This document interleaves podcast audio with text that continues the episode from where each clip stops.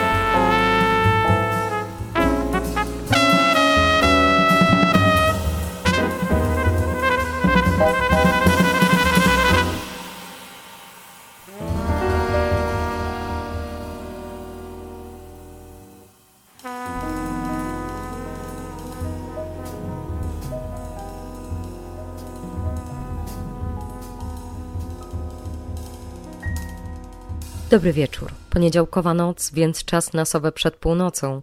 Kłania się Marta Wróblewska. Przywitałam Państwa utworem Suspended Variations 8, który nagrał Tomasz Stańko z Marcinem Wasilewskim, Michałem Miśkiewiczem oraz Sławomirem Kurkiewiczem na płycie Suspended Nights w 2004 roku. Tomasz Ludwik Stańko urodził się w Rzeszowie w 1942 roku, zmarł w Warszawie w 2018. Był polskim trębaczem jazzowym i kompozytorem. Młodość to plany o karierze plastyka. Stańko bardzo dużo rysował, ale już od wczesnego dzieciństwa chodził do szkół muzycznych.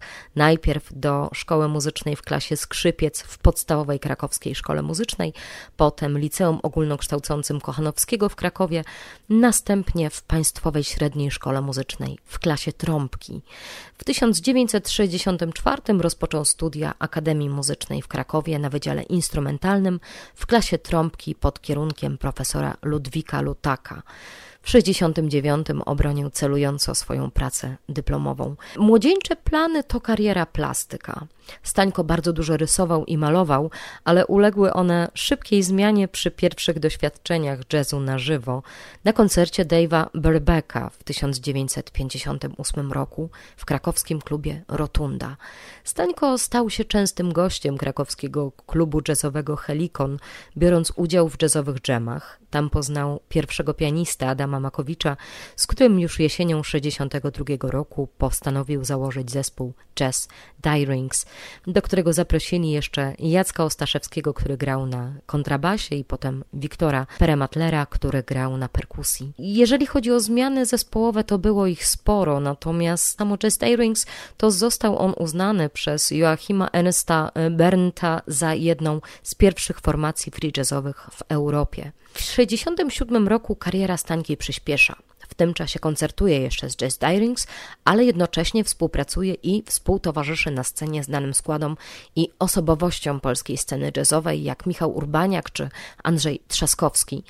Potem rozpoczyna się bardzo ważny okres dla Stańki. W 1963 roku rozpoczyna współpracować z Krzysztofem Komedą, którego też tutaj Państwu prezentowałam kilkadziesiąt audycji już temu. Stańko zadebiutował z nowym kwintetem Komedy na Jazz Jamboree w 1963 roku. W 1964 występuje z nim w odcinku specjalnym niemieckiego programu telewizyjnego. Program pod tytułem Jazz in Poland w reżyserii Janusza Majewskiego prezentował dokonania najważniejszych wykonawców krajowej sceny jazzowej. Potem w 1964 roku Trzaskowski zaprasza Stańkę na zagraniczne koncerty swojego kwintetu w Belgii i krajach skandynawskich. W tym samym roku trębacz dwukrotnie grał na Jazz Jamboree z Trzaskowskim i Komedą, a w 1966 został wydany kolejny album Komedy Astigmatic z udziałem Stańki. Potem znowu Jazz Jamboree, Stańko koncertuje z Komedą, ale i z własnym kwartetem, w którym grał między innymi z Januszem Muniakiem na saksofonie tenorowym i Janem Gonciarczykiem na kontrabasie i Januszem Stefańskim na perkusji. Potem przenosi się do Stanów Zjednoczonych i tam dzieją się cuda.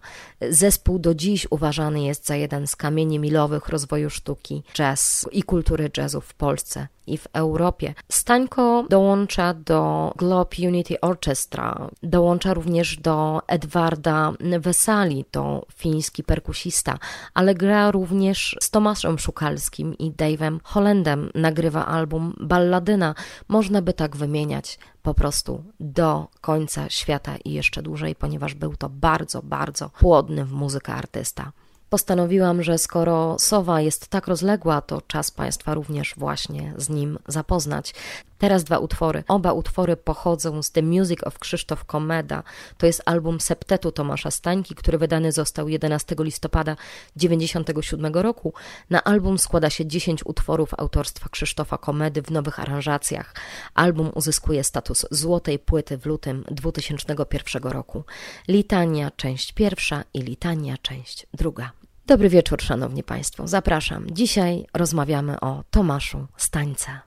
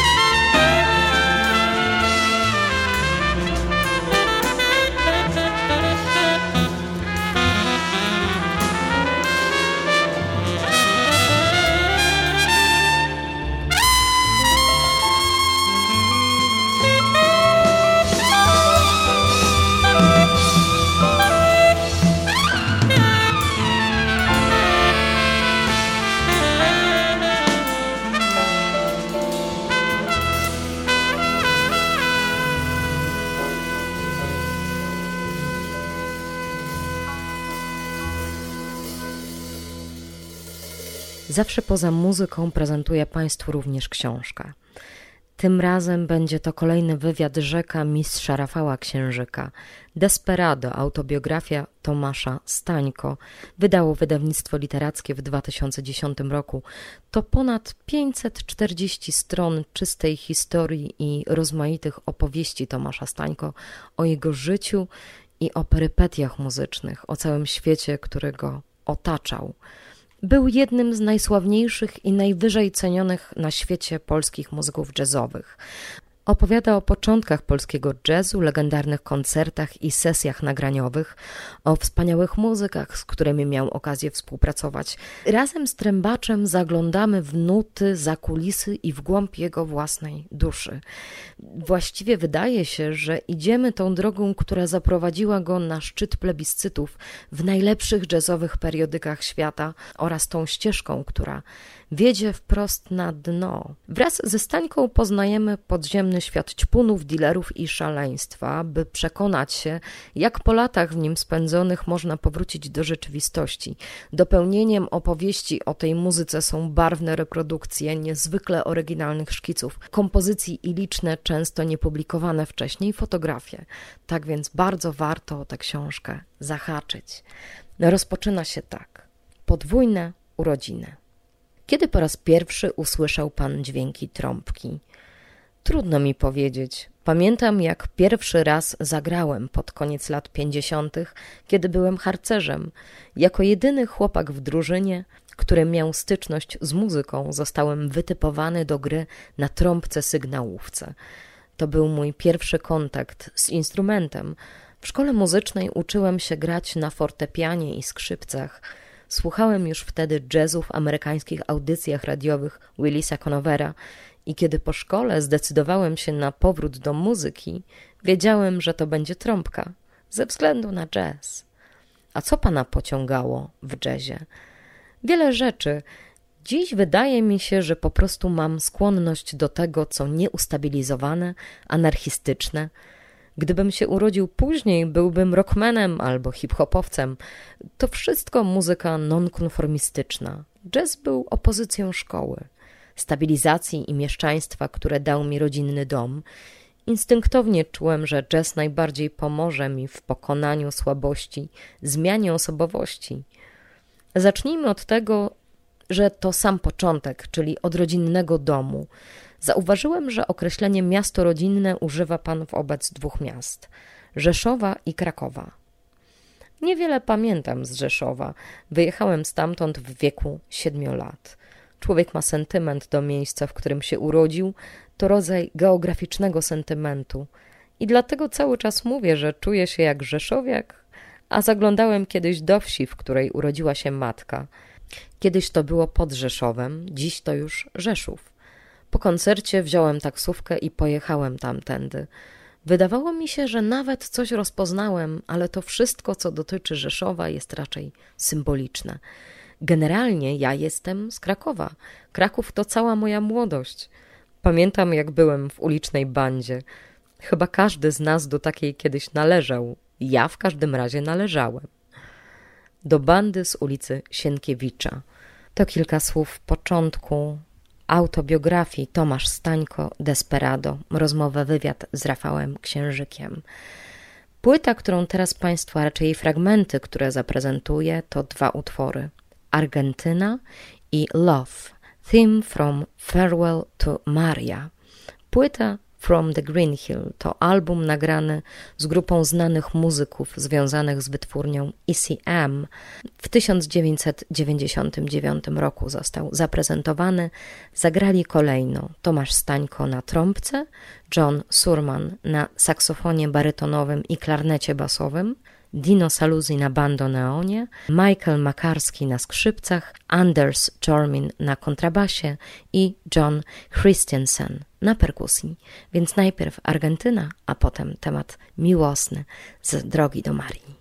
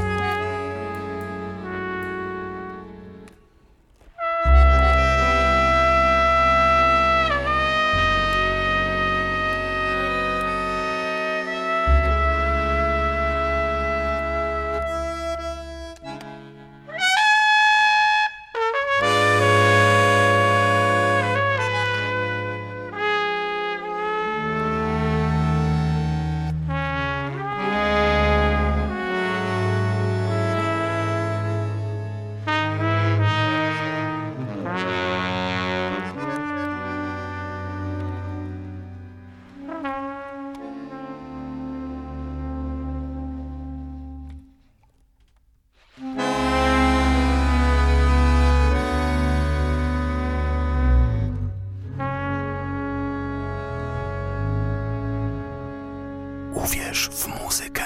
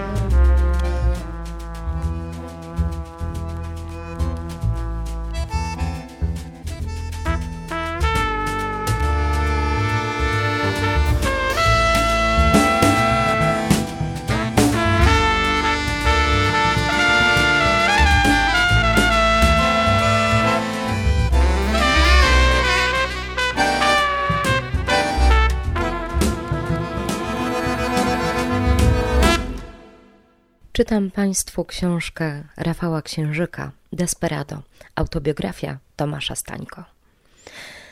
Alkohol był wtedy wszechobecny w środowisku jazzowym. Wódka lała się strumieniami. Od początku nam towarzyszyła. W Krakowie mówiło się, że dobrzy muzycy na jam sessions nie grają, tylko piją. Gorsi muzycy grają. No to ja piłem. Jazz i alkohol to była podstawa. Całe środowisko ostro piło. Grało się oczywiście, ale w oparach alkoholu. Teraz tak się nie pije. Życie wolniej płynęło, człowiek był mniej odpowiedzialny. W komunizmie się piło. Bo co było robić? Komeda i Trzaskowski umieli ostro wypić. Ale mieli nad tym kontrolę. Przecież nie da się inaczej pracować. Tak samo ja. Całe życie miałem nad używkami kontrolę. Większą lub mniejszą. Większą, jak miałem co robić. Dlaczego Red Hot Chili Peppers wyszli z heroiny? Bo mają co robić. Wasze ówczesne wyjazdy zagraniczne odbywały się za pośrednictwem Państwowej Agencji Koncertowej Pagart? Zawsze wyjeżdżaliśmy przez Pagart. Nie było innej drogi. Dostawaliśmy paszporty. Nie miałem z tym żadnych kłopotów. Ścieżka przetarta przez Komedę i Trzaskowskiego. Ja grałem wtedy głównie z Komedą. Lubiłem grać z Trzaskowskim, bo to była bardzo ciekawa muzyka. Ale z Komedą czułem się bardziej związany. Z kwintetem Trzaskowskiego grywał pan też na Jazz Jamboree w 1964 roku. Zagraliście pańską kompozycję Kwinty. Kwinty. Przypominam sobie, jak mi pan powiedział, ale nie pamiętam tej kompozycji. To musiała być inicjatywa Trzaskowskiego. Kolejny fragment książki i muzyka. 28 października na skwerze Willego Brandta w dniu otwarcia Muzeum Historii Żydów Polin swoją premierę miała płyta Tomasza Stańko Polin, która zawierała 5 nowych utworów skomponowanych specjalnie dla muzeum. Przyniosła, choć trudno w to uwierzyć, pierwsze dyskograficzne nagranie Tomasza Stańko w klasycznym jazzowym kwintecie z saksofonem i fortepianem. Wystąpili Tomasz Stańko na trąbce, Ravi Coltrane na saksofonie, David Wirles na pianie, Desron Douglas na basie i Kush Upday na perkusji.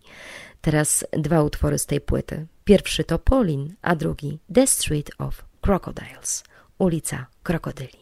Zapraszam.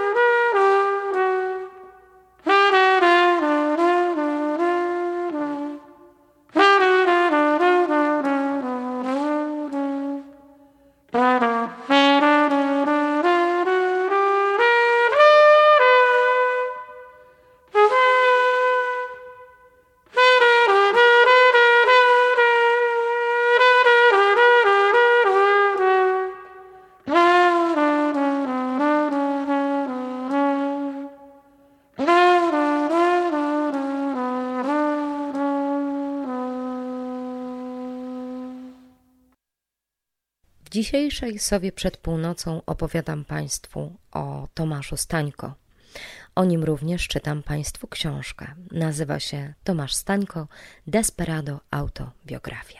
Jazzowi towarzyszyła wtedy intelektualna otoczka. Oczywiście jazz i egzystencjalizm. Jean-Paul Sartre i Miles Davis. To wszystko szło razem i się zazębiało. Jazz miał pozycję na całym świecie. Dopiero potem był rock and roll. W Polsce interesowali się jazzem Tyrmand, Kisiel. Inni jazzmeni mieli pozycję, którą moja generacja przestawała mieć. My byliśmy już tylko muzykami, a Komeda, Trzaskower, Kuryl to byli artyści.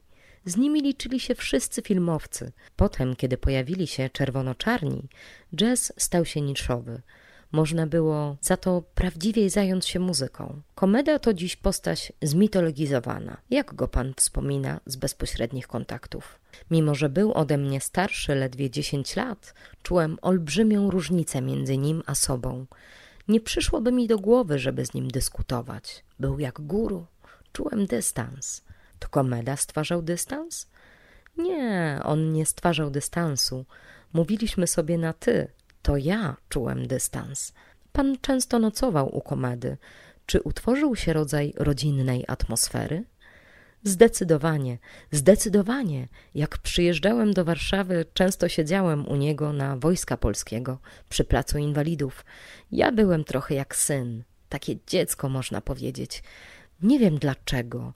Nie było przecież aż tak dużej różnicy wieku. Przecież Urbaniak był w moim wieku, ale Urbaniak był stary ryb, już dawno grał z Namysłowskim. Był bardzo znany w środowisku i mówiło się, że jak miał 12 lat, pił wódkę z węglarzami. Dziecinny byłem przy nich. Legenda Komedy przypisuje mu rys dziecięcej wrażliwości. Nie był dziecinny, tylko cichy, spokojny.